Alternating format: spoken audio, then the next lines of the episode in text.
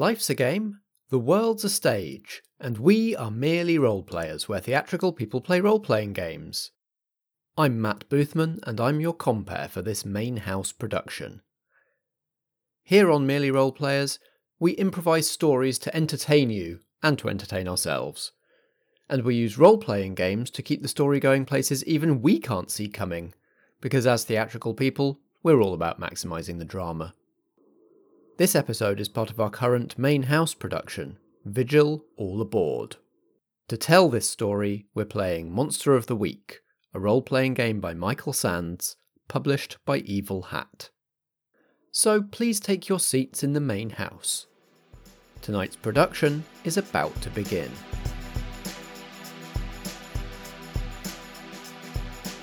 Vigil, a merely role player's main house production. All aboard. Act 4 of 5. I'm Ellen, and I play Jess Butterworth, the Spooky. Jess is a Sheridan local, born and bred. A voice in the back of her mind keeps telling her she's bigger and better than this town. And what with her big brother disappearing, it's about time Jess showed Sheridan how badly it's underestimated her. I'm Nat, and I play Gwynedd the Divine. Gwyn was once a shield maiden of the triple goddess, the Morrigan. After interfering with one of her schemes by rescuing a mortal man, the Morrigan banished Gwyn to live life as a duck in what became Sheridan's duck pond. Now released from her curse thousands of years later, Gwyn is trying to forge a new life as part of the local National Trust team, but is finding it difficult to stay under the radar. I'm Chris Buxey and I play Callisterius Softbinding, the expert. Callisterius is a noted horror writer living in Sheridan. While researching his latest novel, he discovered that monsters were real. He also discovered that fighting monsters is an excellent way to procrastinate when he really should be writing. I'm Marta, and I play Harper, the searcher. Harper came to England from the United States to escape the shadow world that keeps trying to pull her in. But in spite of her best efforts, weird things just won't leave her alone here either. This is the Ghost Train service to Fairyland. Where to, dearies? The train has stopped at a dingy underground platform. Endless Night are a bunch of douchebags. They deserve to be stuck in another dimension. It might be where some of my sisters are. So this is where you've been hiding, is it? I knew Kit was going to go rogue. Callisterius and Wynne shunt Kit out of your body, and then he tears off down the corridor. A door slams open, and you hear a shh. It's Tom. it's your brother.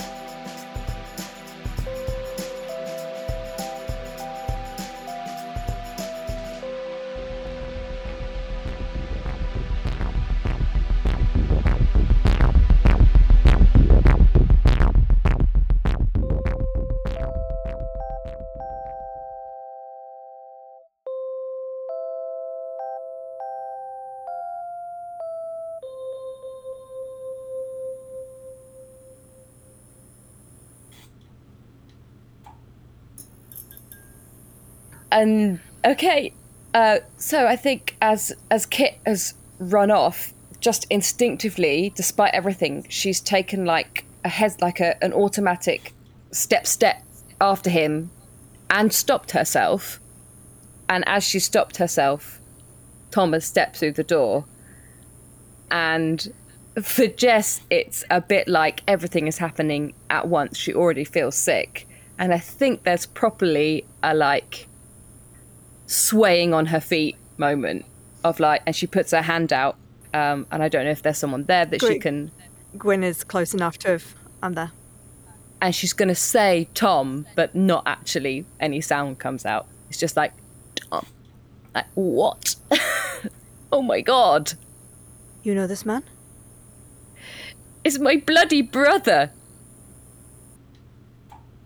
You see your brother, who you've not seen in months, creeping down a, hall- a creepy hallway at you, wearing a train conductor's uniform, finger on his lips, and seemingly no recognition in his face, Oh man. and beckoning you all back towards the door he's just emerged from. Stop making such a commotion! You'll get us all found.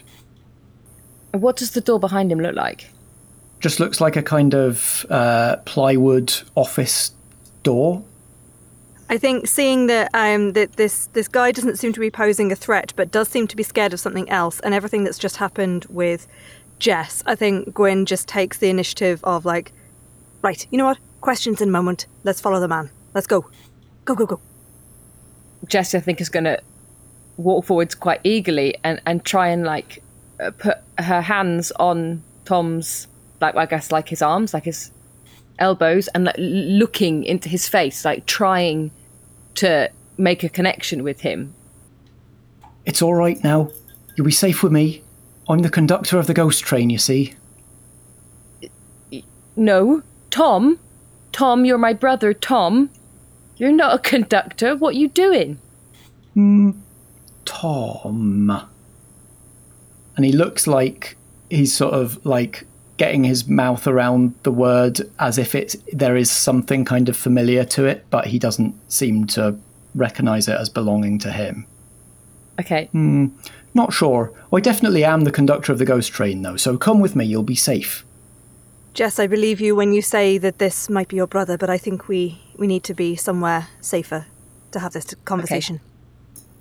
so Jess is going to like goldfish a bit, but just be led or ushered along with everybody. Yeah, he he sort of waves you all past himself and follows you all into the door he emerged from. And you find yourselves in just kind of like a tatty like a meeting room kind of space. There's these horrible old like dirty beige bucket seats. And the far wall is a bank of windows with those like plasticky blinds down over them. Oh, I'm getting backroom vibes. Harper has kind of been following, but at a distance. Usually, you know, she's perfected this kind of uh, stone-faced facade for many years, so there's not, no, no, there's nothing evidently wrong. She is raging on the inside. Sombra, that's still kind of like sort of vaguely floating around her, is a tinge darker than usual.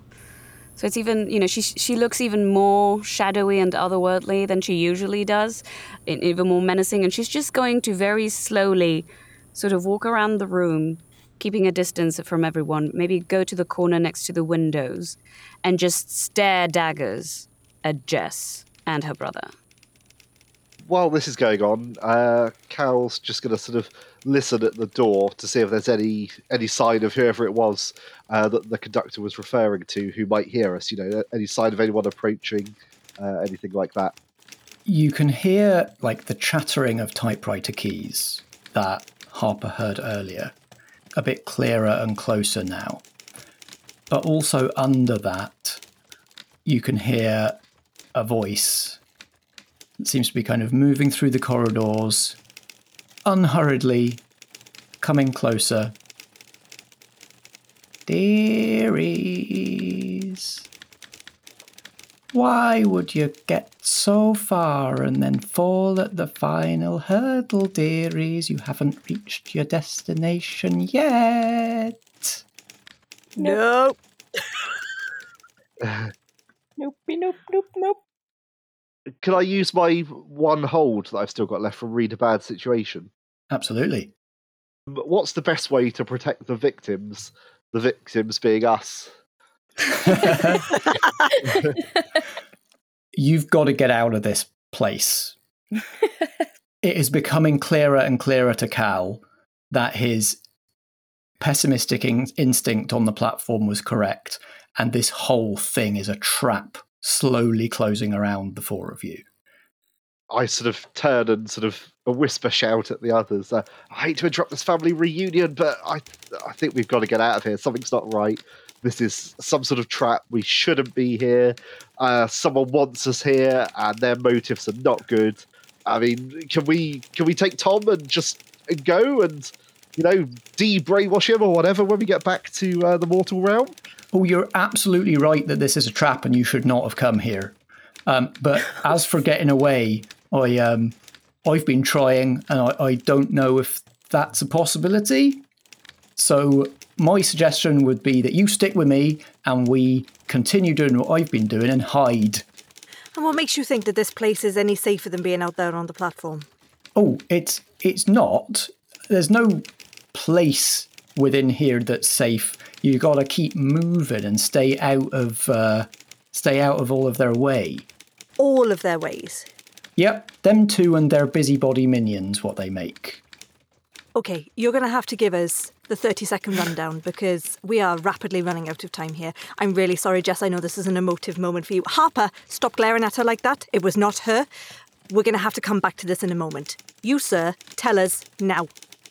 While Tom is speaking, can Harper, like, while this is happening, can also she peek through the plastic blind, you know, that it is open it slightly with her fingers and peek through? Yes. And in fact, as Harper starts to do that, starts to sort of subtly peek through, Tom, the conductor, whatever you're thinking of him as, marches over to those windows and yanks on the cords and draws the blinds up. These are the first windows you've seen in this place, but you're not looking out over anything outside. You're looking out over an atrium. Still very kind of low and dingy. Down on the floor of the atrium, there is a crowded mass of small one person desks. At each of the desks sits a figure with a black hood over their head, with a single silver eye embroidered in the middle of the hood. Cool, normal, average. Each one of these people sitting at these desks is clattering away at a manual typewriter. Reels and reels of paper are curling out of all of these, sort of a couple of hundred probably typewriters, towards a central podium. This is the first wooden thing you've seen in this place. Everything else has been concrete and plastic and plywood. This is like a solid, maybe oak looking podium. A tall structure with a desk on top, and at the top of the podium sits a woman at the desk who is hunched over, looking like she's kind of scribbling on all of these reels of paper coming off all of these typewriters. Water drip, drip, drips dingily from the ceiling of the atrium onto the floor of it. The floor of the atrium is filmed in a thin layer of water, and all of the typists at their desks have bare feet planted in this water. They want you for their typing pool. They wear people out. They wear them out, and so they need more. And so they've taken over my train to bring them more people, forcing it to stop here at this horrible little in between stop where it shouldn't ever bring any passengers. They've taken this place over, turned it into their horrible lair to do whatever horrible thing it is they're doing down there with all of those poor people they've kidnapped from different realms. And now they want you for for it as well. But I I can't save everyone who comes re- comes through here, but I am going to try my best to save all of you. That's very noble of you. How come they've not got you? They had me for a bit, but I uh, I got away. Uh, not as far as I would have liked. I wanted to get away, away, but I could only get just stay a step ahead of them.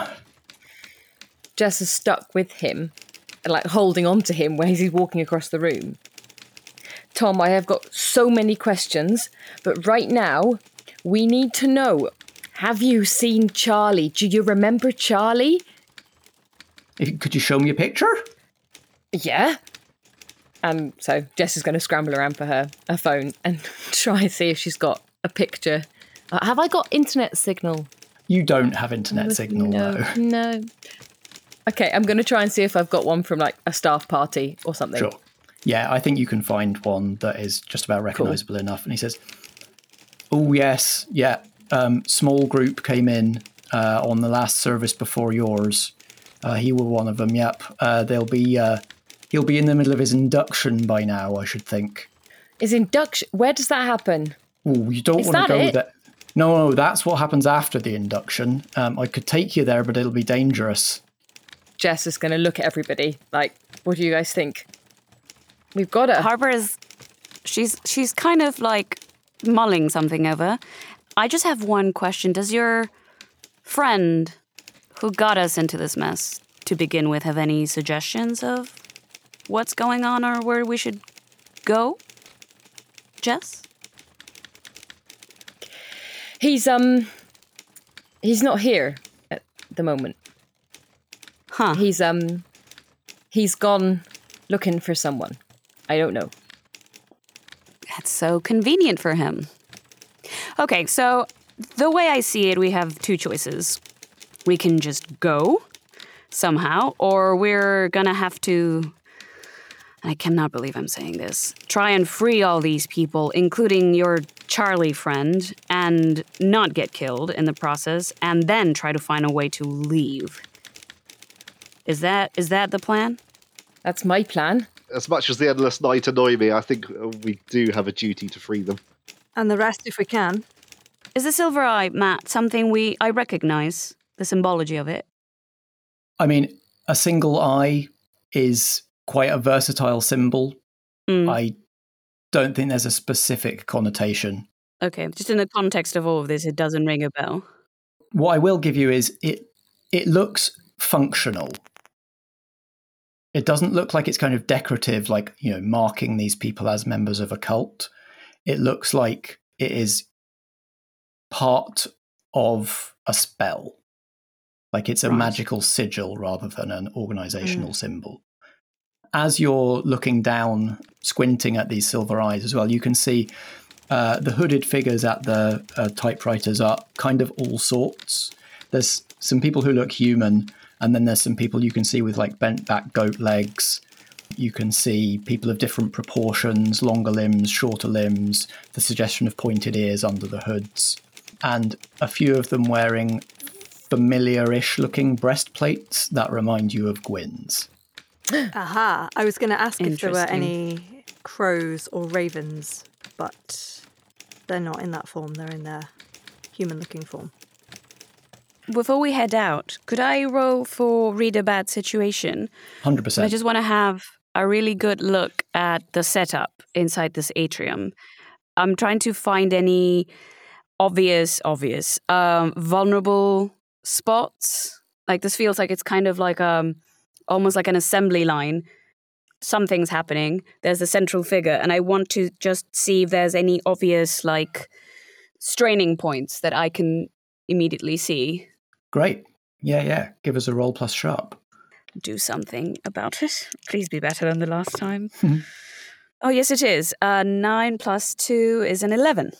Great. Three questions.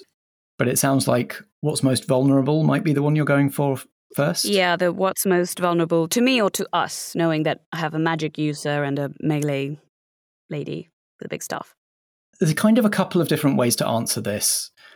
The odd figure out is this woman at the high desk. So Mhm. there is a kind of a, a decent bet that doing some damage to her might be like a linchpin of the whole setup. But also, in terms of like physically who is most vulnerable to you, a lot of these figures at the typing pool look old and strung out and emaciated, some of them, like they've been there typing nonstop for a very long time. So you reckon that you could take most of them? Right. There's a lady figure at the center. Any resemblance or similarities to the ticket uh, lady on the train? None. None at all. Nope. The now that you look a little closer, she looks to the lady at the uh, on the podium seems to be in her kind of early forties, with a large volume of straight black hair, tied with a ribbon, and she's just wearing kind of like clerical secretarial clothes, maybe a little out of date. You know, like sometimes you see sort of Yeah. Like 30s, 40s secretaries with a bit more frill in the blouse than you might expect Yeah. today. Cool. After you to the rest of the team. It sounds ambitious. It might be a little bit of a tall order to uh, uh, bring the whole operation crashing down. I think the most we might be able to do is get away with our lives and perhaps the, the lives of the new intake that came in just before you. I don't know if uh, if we've got enough firepower here to bring down. eh, She's very. The two of them are very powerful. Have you ever seen anyone break out of the spell that they've got them under down there? Only me. And how did you do it? I think it was because I am the conductor of the ghost train. No, Tom. My. He worked for Doom. That's why. I'm sure of it. He. He doesn't have the. The, the brain thing. He remembers stuff because it was his job. Tom, do you remember your job? You're not a conductor. Do you have his journal on you? Yes. Just asking. Okay, can I pull out my journal? thank, thank you, Matt. Um, and like open it and flick and point. Oh, that looks like my handwriting. It's your journal, Tom, from work. He goes a bit spacey. He, he gently kind of takes the journal from you if you'll let him and looks like he's almost kind of tipping and almost like falling into it as he kind of mechanically flips pages. I'm gonna reach out and touch his hand. Tom? His eyes just flick away from the journal towards yours. And he looks confused now. That it's still not a look of full recognition, but it seems like he knows there's something there that he should be remembering. I don't know what's wrong with him. We should go. Yeah. No, I have an important thing we need to figure out. Tom, y- y- not Tom, ghost conductor, ghost train conductor. You say that you think you got out of it, out of this spell, because you are who you are, suggesting that you are powerful. Now, Jess here believes that you are her brother, who is, was, a mortal person who maybe I can believe came by the powers that you have. But whatever that was, whatever that power was, it gave you the ability to break out of this spell, this trance, this whatever it is that these people have all of those people down there under. Now, I'm asking you to think very, very carefully about what that might be because some of those people down there are very powerful and they have been trapped. And if there's any way that you got out, I have to believe that they also could get out. And you say that we might not have enough firepower to take down these women that have trapped everyone? I say, if we can get them out, we have all the firepower we need. And you just see um, Gwyn's casual clothes kind of ripple away, and she's in her full, like, shield maiden armor, and her wings just kind of flare out, and she's got this kind of steely glint in her eye that you don't see very often. He's still kind of definitely paying attention to this, but as he's listening to Gwyn, his attention is also flicking to Jess, to the journal, to Gwyn, to Jess, to the journal, and he's flipping almost mechanically through the journal, kind of like an unconscious movement. And he shows you a page and he says, I wasn't always the conductor of the ghost train. It was a mantle I took up. I think I was. And he looks down at the journal and is reading his own handwriting. I was ordered to take it up. It comes with certain responsibilities and certain powers combined with, and he flips through the journal again, the mnemonic techniques of the Department of Emissions, which I've internalized and know, the mantras to recite to break the hold of the emission effect. Between these things, the mnemonics, the mantras, and the the powers attendant on certain roles, perhaps yes, there could be a way. All right. And perhaps the conductor of the ghost train is not the only role that that might be true of. But you would need a way to teach the hypnotic techniques which were instilled in me sometime into them, but they are already under control. How would you do that? In their original forms, they would not have needed the hypnotic techniques because they are not mortals. They remember who they are. Or they should. It's him keeping them this way. You wanted to go and meet him. He'll be doing the inductions. All right.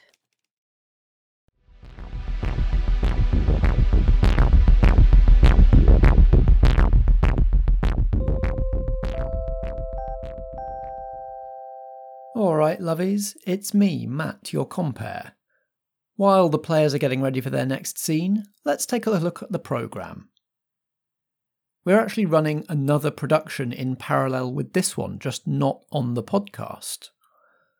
You might remember last year we ran a campaign of The Feed, which was an actual play of a game called Unreal by Josh Fox at Black Armada Games. It's a video journaling game where you upload diary room videos as contestants in a series of Big Brother where something's very wrong in the house. So last year we played that uploading all the videos to YouTube. That was me, Josh, and Ellen. And this year we've kicked off a second round of the feed, but this time on Instagram. So our Instagram is at merely roleplayers, nice and simple. Follow us there and also follow the hashtag merely feed to follow what's going on in this new Big Brother house with many new housemates. I'm in there again.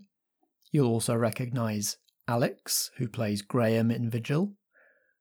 And we've also brought in a lot of exciting guests from around the role playing game, podcasting, and design space. A lot of them are familiar voices and names. So, Fiona Howard from the What Am I Rolling and DM's Book Club podcast is one of the housemates. You'll recognise her from a guest appearance in our studio production, The First Nova.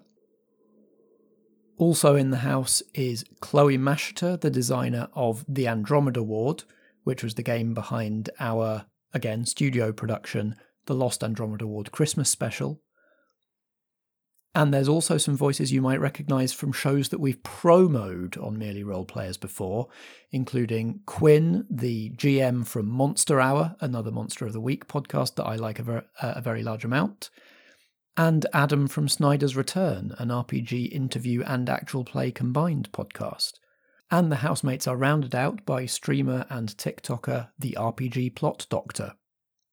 So it's a much bigger cast this time. I suspect that's going to mean it's more chaotic. It at least is going to mean uh, more regular videos popping up for you to keep up with. As you're hearing this, all the housemates audition videos should be up there on our Instagram. So take a look, introduce yourself to our seven housemates. Uh, enjoy those audition videos. Start speculating about uh, who's going to crack first uh, under whatever weirdness we've got in store for you in this Big Brother house. And follow the Merely Role Players Instagram, follow all of the other housemates' uh, Instagram accounts. You can find all of them linked off ours, and follow that hashtag Merely Feed to make sure that you get all the updates and piece together the mystery of exactly what's happening in this Big Brother house. Right, I've got to go and call beginners for our next scene. So let's close the programme and please take your seats once again in the main house. Vigil, all aboard, Act 4 will resume very shortly.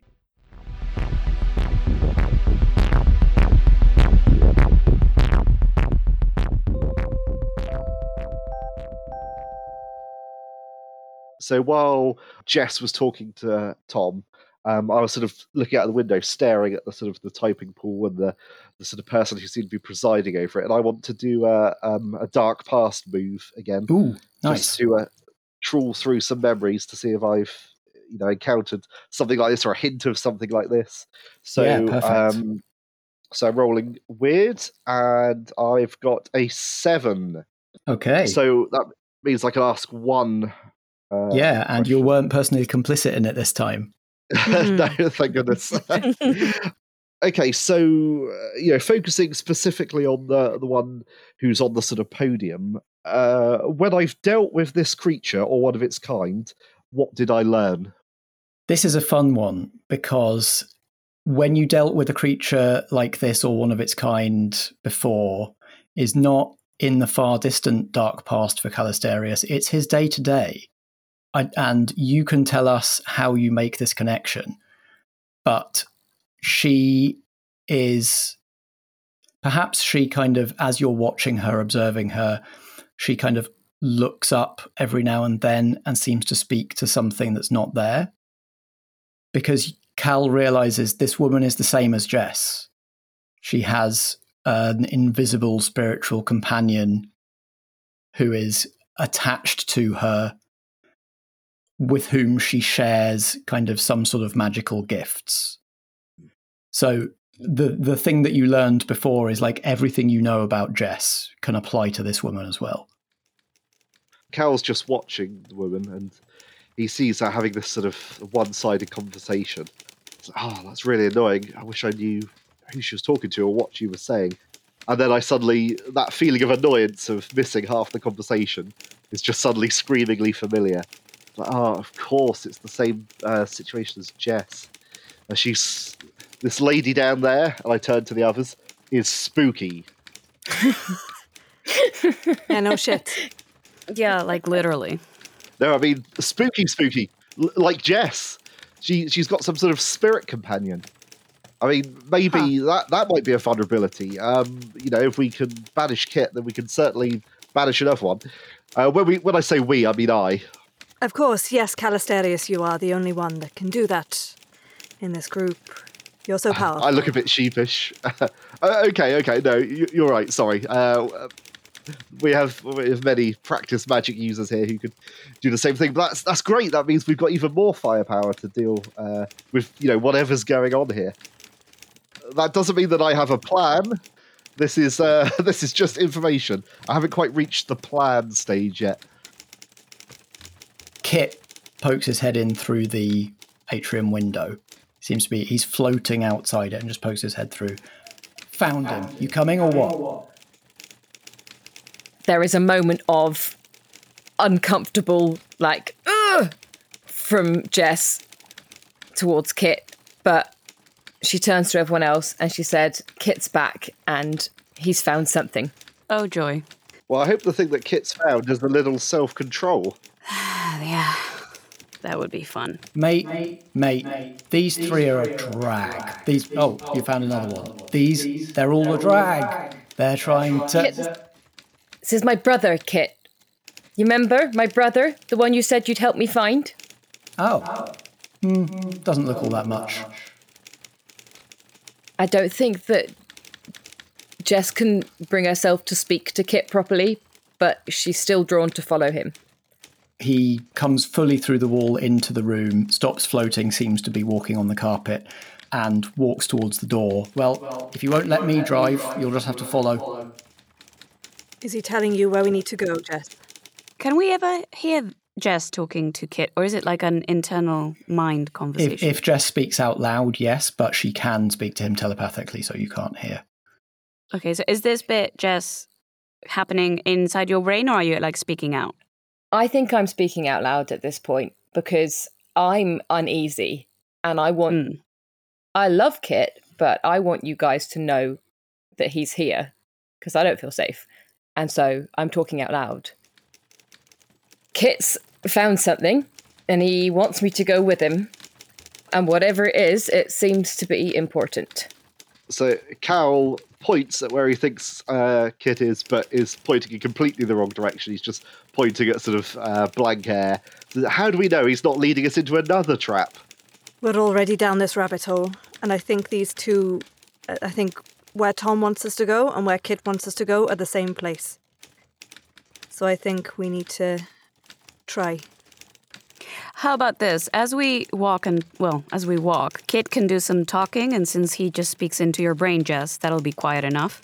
Some context and uh, information would be nice, given that we are following him blindly. On that note, Sombra, hi. Oh, hey. Would you mind um, popping off ahead and making sure that we're not walking into any death traps, uh, creepy old ticket women who want to turn us into uh, secretarial drones or whatever the hell is going on. Such foresight. Yeah. I'll go watch your backs for the ticket lady. Yeah, you you go do that, and uh, if she if she's coming near us, uh, yeah, you know what to do. Sure do. Partners. Okay, we're gonna go now. Kit is at the door of the office tapping his foot, and Tom also becomes alert at this point and goes, We have to move. It's coming. Okay. Dearies, where have you squirreled yourselves away? I scramble towards the door. The plan is to get caught, right? No, no, not getting caught. But we're going Ah. to see the. We're gonna find out where they're starting whatever this is without getting caught. Ideally. You file out into the corridor. Tom is leading, kind of looking around corners, seems to know the place, know exactly where you're going. Kit is also kind of in the lead position for Jess and seems kind of actually annoyed that Tom is going the exact way that he would go. And then I had a couple of read about situation questions left. You did. So one one of my questions is what's my best way out? And I'd like to think of it as as you know when you enter the the labyrinth, sort of mentally leaving some kind of like mental crumbs or or, or like a Harper is trying to map out this place as best she can and sort of figure out escape routes or like you know ways to extricate even if it's just herself out of this situation just in case. The main answer to what's my best way out is make sure you don't lose Tom Butterworth because he seems to know his way around and he would reliably be able to find his way back to the platform. But because you're spending this, I will also say Harper memorizes the route and is pretty confident that if she did lose Tom, she could run this back to the platform without a problem. At least go back to the platform with the train, yeah. Yep. I mean, the other answer to this is first of all, in the atrium, when you were looking out through the windows at it, there was light coming in through the ceiling. And it didn't look like strip light, it looked like actual, like potentially Sun- daylight. So there sunlight might be a way up through that Mm. ceiling. And also, one of the It's doors out revolving of the main yeah? atrium is a revolving door. Cool. Nice. So I'm sorry, I. I don't know if that really answers what's the best way out, but you have several options depending on like what situation Yeah, you no. find yourself in. I think that's exactly what she would be looking for, just options, wh- what to do next. Um, and I guess since now we know from Callister's observations that Spooky Lady is uh, uh, spooky and has a um, spirit, kind of like Jess, things going on. I think just in terms of like, it's not a question here, but I think on in her mind as they're walking, Harper would be going through all the all she knows about this sort of relationship between a, a human and a kit-like spirit, and whatever she knows about fighting vulnerabilities, just kind of like mentally, it's like take you know reviewing her notes basically as as they go. Does that work? So for later, if it's it comes into play, she she can pluck it quickly.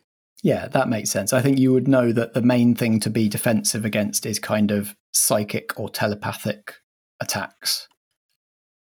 As we're creeping down these corridors, Jess is like her attention is flipping backwards and forwards between Tom and Kit and Tom and Kit. And she just says over her shoulder to Cal, So when we were leaving that room, I didn't see it, but you're saying that the woman down there, that she's got her own kit? Yes. Well, exactly. I mean, I, I could I could be wrong, but I rarely am. Um, it's uh, you know, it, it- she was doing all the things that you do when you have these uh, uh, frustratingly one-sided conversations. I, I I just got an aura, an aura off her.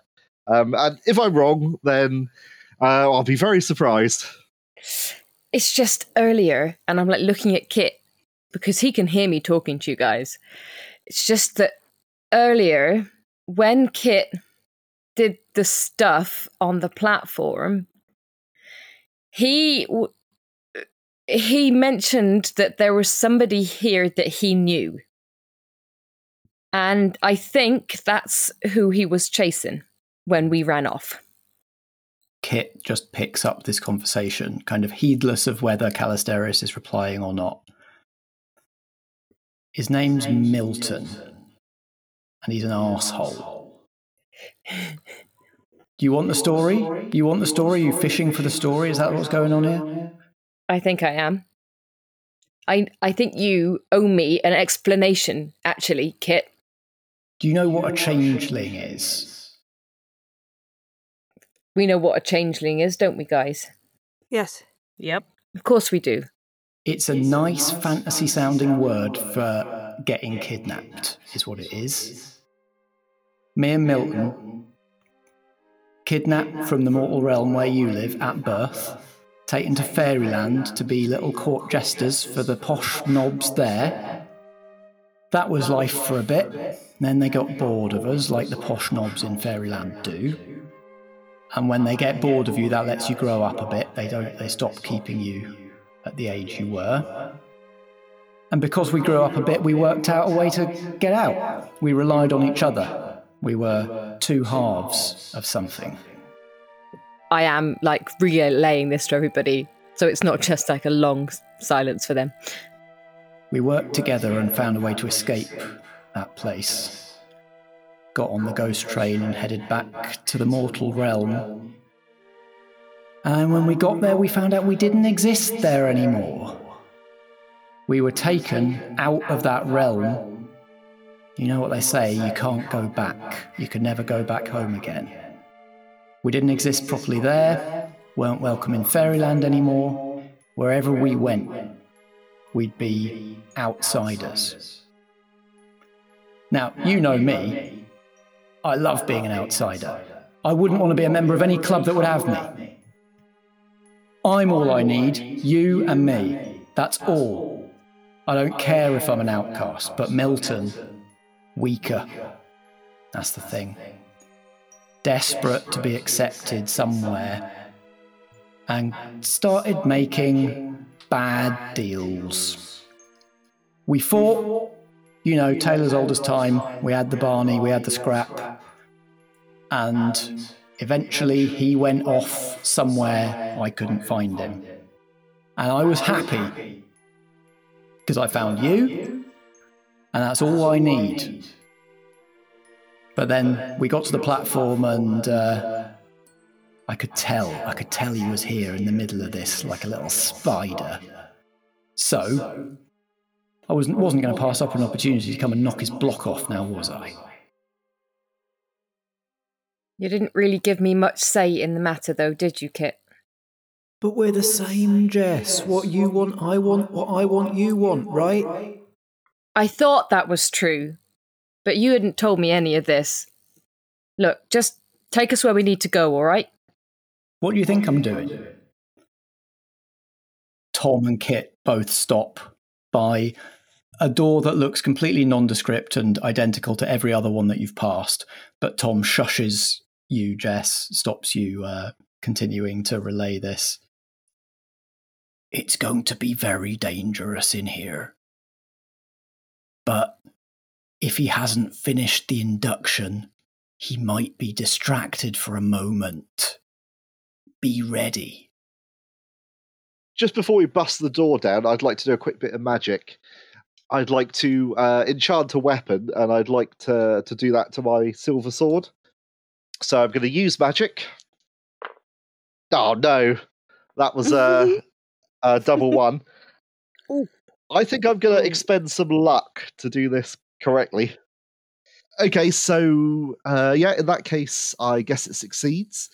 So this, uh, so I'm doing the enchant weapon. So uh, it gives my silver sword plus one harm and plus magic. So what this looks like is um, I sprinkle a little powder uh, from my juju bag down the blade, sort of very gently, and whisper the true name of fire to the blade, and it bursts into sort of like a, a cool blue flame that sort of runs up and down the uh, the blade.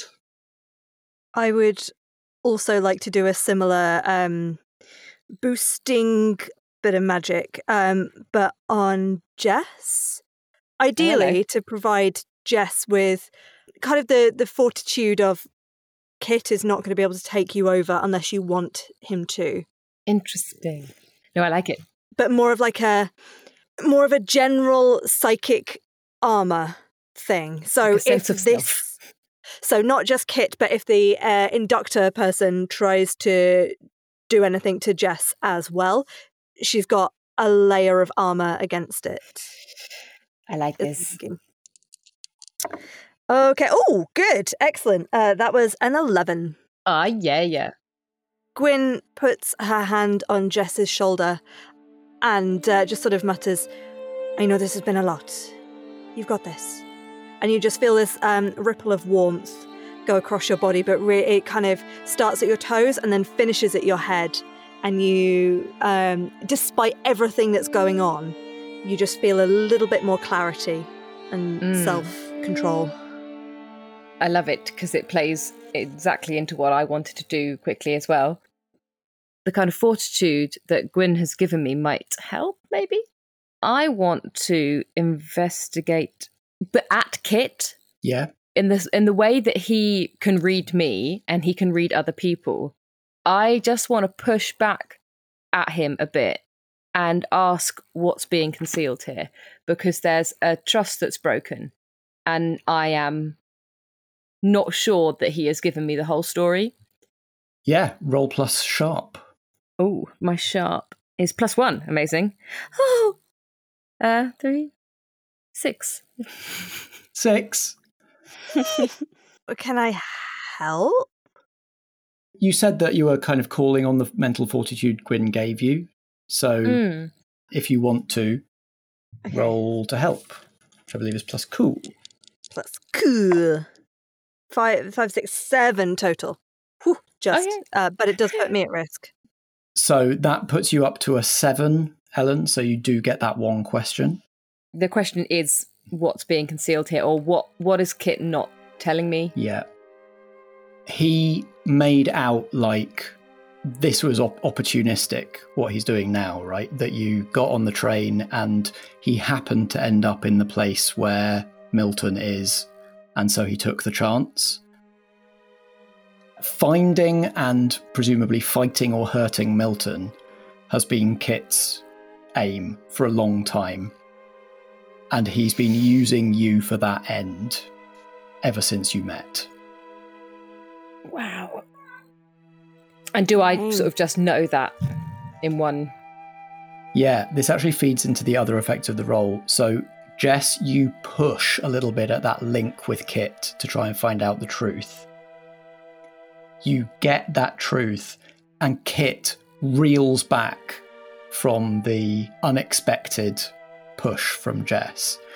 Reels back through the wall into the room that you're all about to storm. Mm-mm. within a half second of Kit going through that wall, the door slams open. Gwyn is kind of framed in the doorway. Hello. Gwyn, you you get a view into the room, and what you see is the various members of the Endless Night: Charlie Barlow, Mrs. Campbell, Ronnie from the CAF, seated on bucket chairs with these hoods with the silver eye on them over their heads, and this figure floating above them, who is kind of flickery and insubstantial. He's kind of like Kit like in that you shouldn't be able to see him, but something is allowing you to at this point. He looks like a young man in his sort of late teens, early 20s, but dressed like somebody way older, like in a really stiff, starched white shirt, navy blue tie, suit trousers with a sharp crease down them, floating there above these Endless Night members. There are faint, blurry images floating around his head, flickering in out in and out of uh, vision, and similar nimbuses, auras of strange images flickering around the heads of the Endless Night members. Those images flicker out as his attention focuses on you, Gwyn, and images rush into your head. You see flames, you see monsters, you see spectral, ghostly assaults on the mortal realm. Every horrible thing that the supernatural has ever visited on the realm of mortals is pouring into your head. Uh, you take two harm, ignore armor. Ooh, ignore it, no. rude. Ouch. Psychic, that was supposed I'm fair. sorry. That's okay. I helped. uh, and are blown back against the far wall of the corridor, leaving a dent and, and cracks in the concrete. Uh, just in her daze, I just got. Ugh. Callisterius, find me a way to hit that thing. I think uh, getting up and hitting it will help. All of you at the doorway can see this now. Uh, Kit reels back through the wall into the corridor. We've lost the element of surprise now. He's coming. Milton floats out through the door into the corridor to join you all, fading as he goes. Ah, Yeah, we we still can't see Kit in. Could, could we see Kit inside the room when he was You- inside the room? No, none of you could. Okay, so we've never been able to see him. Still never been able Just to see Milton. Kit. Yeah, and now Milton disappears and becomes invisible as well. Kit can still see him, and therefore Jess can, but he is invisible to the rest of you. Okay. Okay. You do all, however, hear his voice in your head. You're a little early. I'm still in the middle of an induction. Would you wait with my assistant? Sombra's voice comes into uh, Harper's head. Incoming, boss, incoming! And you see at the far end of the corridor the compact shape of the tiny little train conductor lady, This bitch. No. and she uncrumples. Mm-hmm. Her limbs become long, papery, No. and ribbony. Her head kind of uncrumples, inflates, becomes bulbous and papery. Her legs become long, papery springs. You can see uh, fine ink and print all over the paper of her, and she starts to bound down the corridor towards you all. Fuck. Okay, thanks. I hate it. Um, Uh, yeah, no, no, thank you.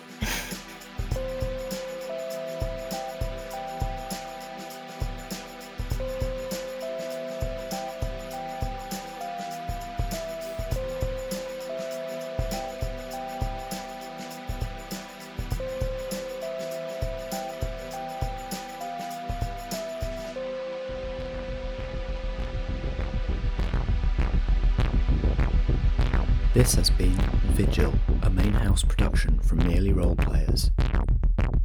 It stars Natalie Winter as Gwyneth, Marta da Silva as Harper, Ellen Gould as Jess Butterworth, and Chris Buxey as Callisterius Softbinding.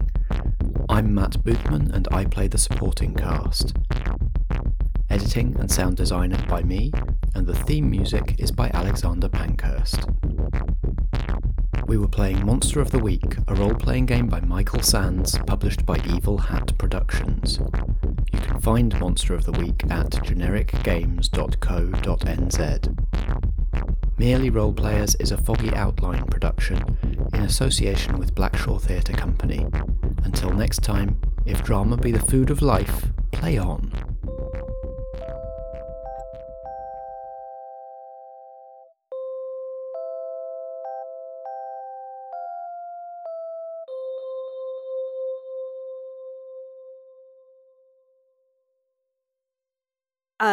Uh, the in oh god, the word in not invigilator, not instigator. It, the person, the person we're going to see, the begins to Instigator? die. Say Instigator. that again. In the instigator. Instigator. No, Matt. What what is the title of this person? I don't, I don't Fire know. I don't know what you're trying to say. the person doing the induction. Induction. That the person. induction person. go. Induction was Oh. the word. Invigilator. The inductionator. the Inductor? inductionator. Um,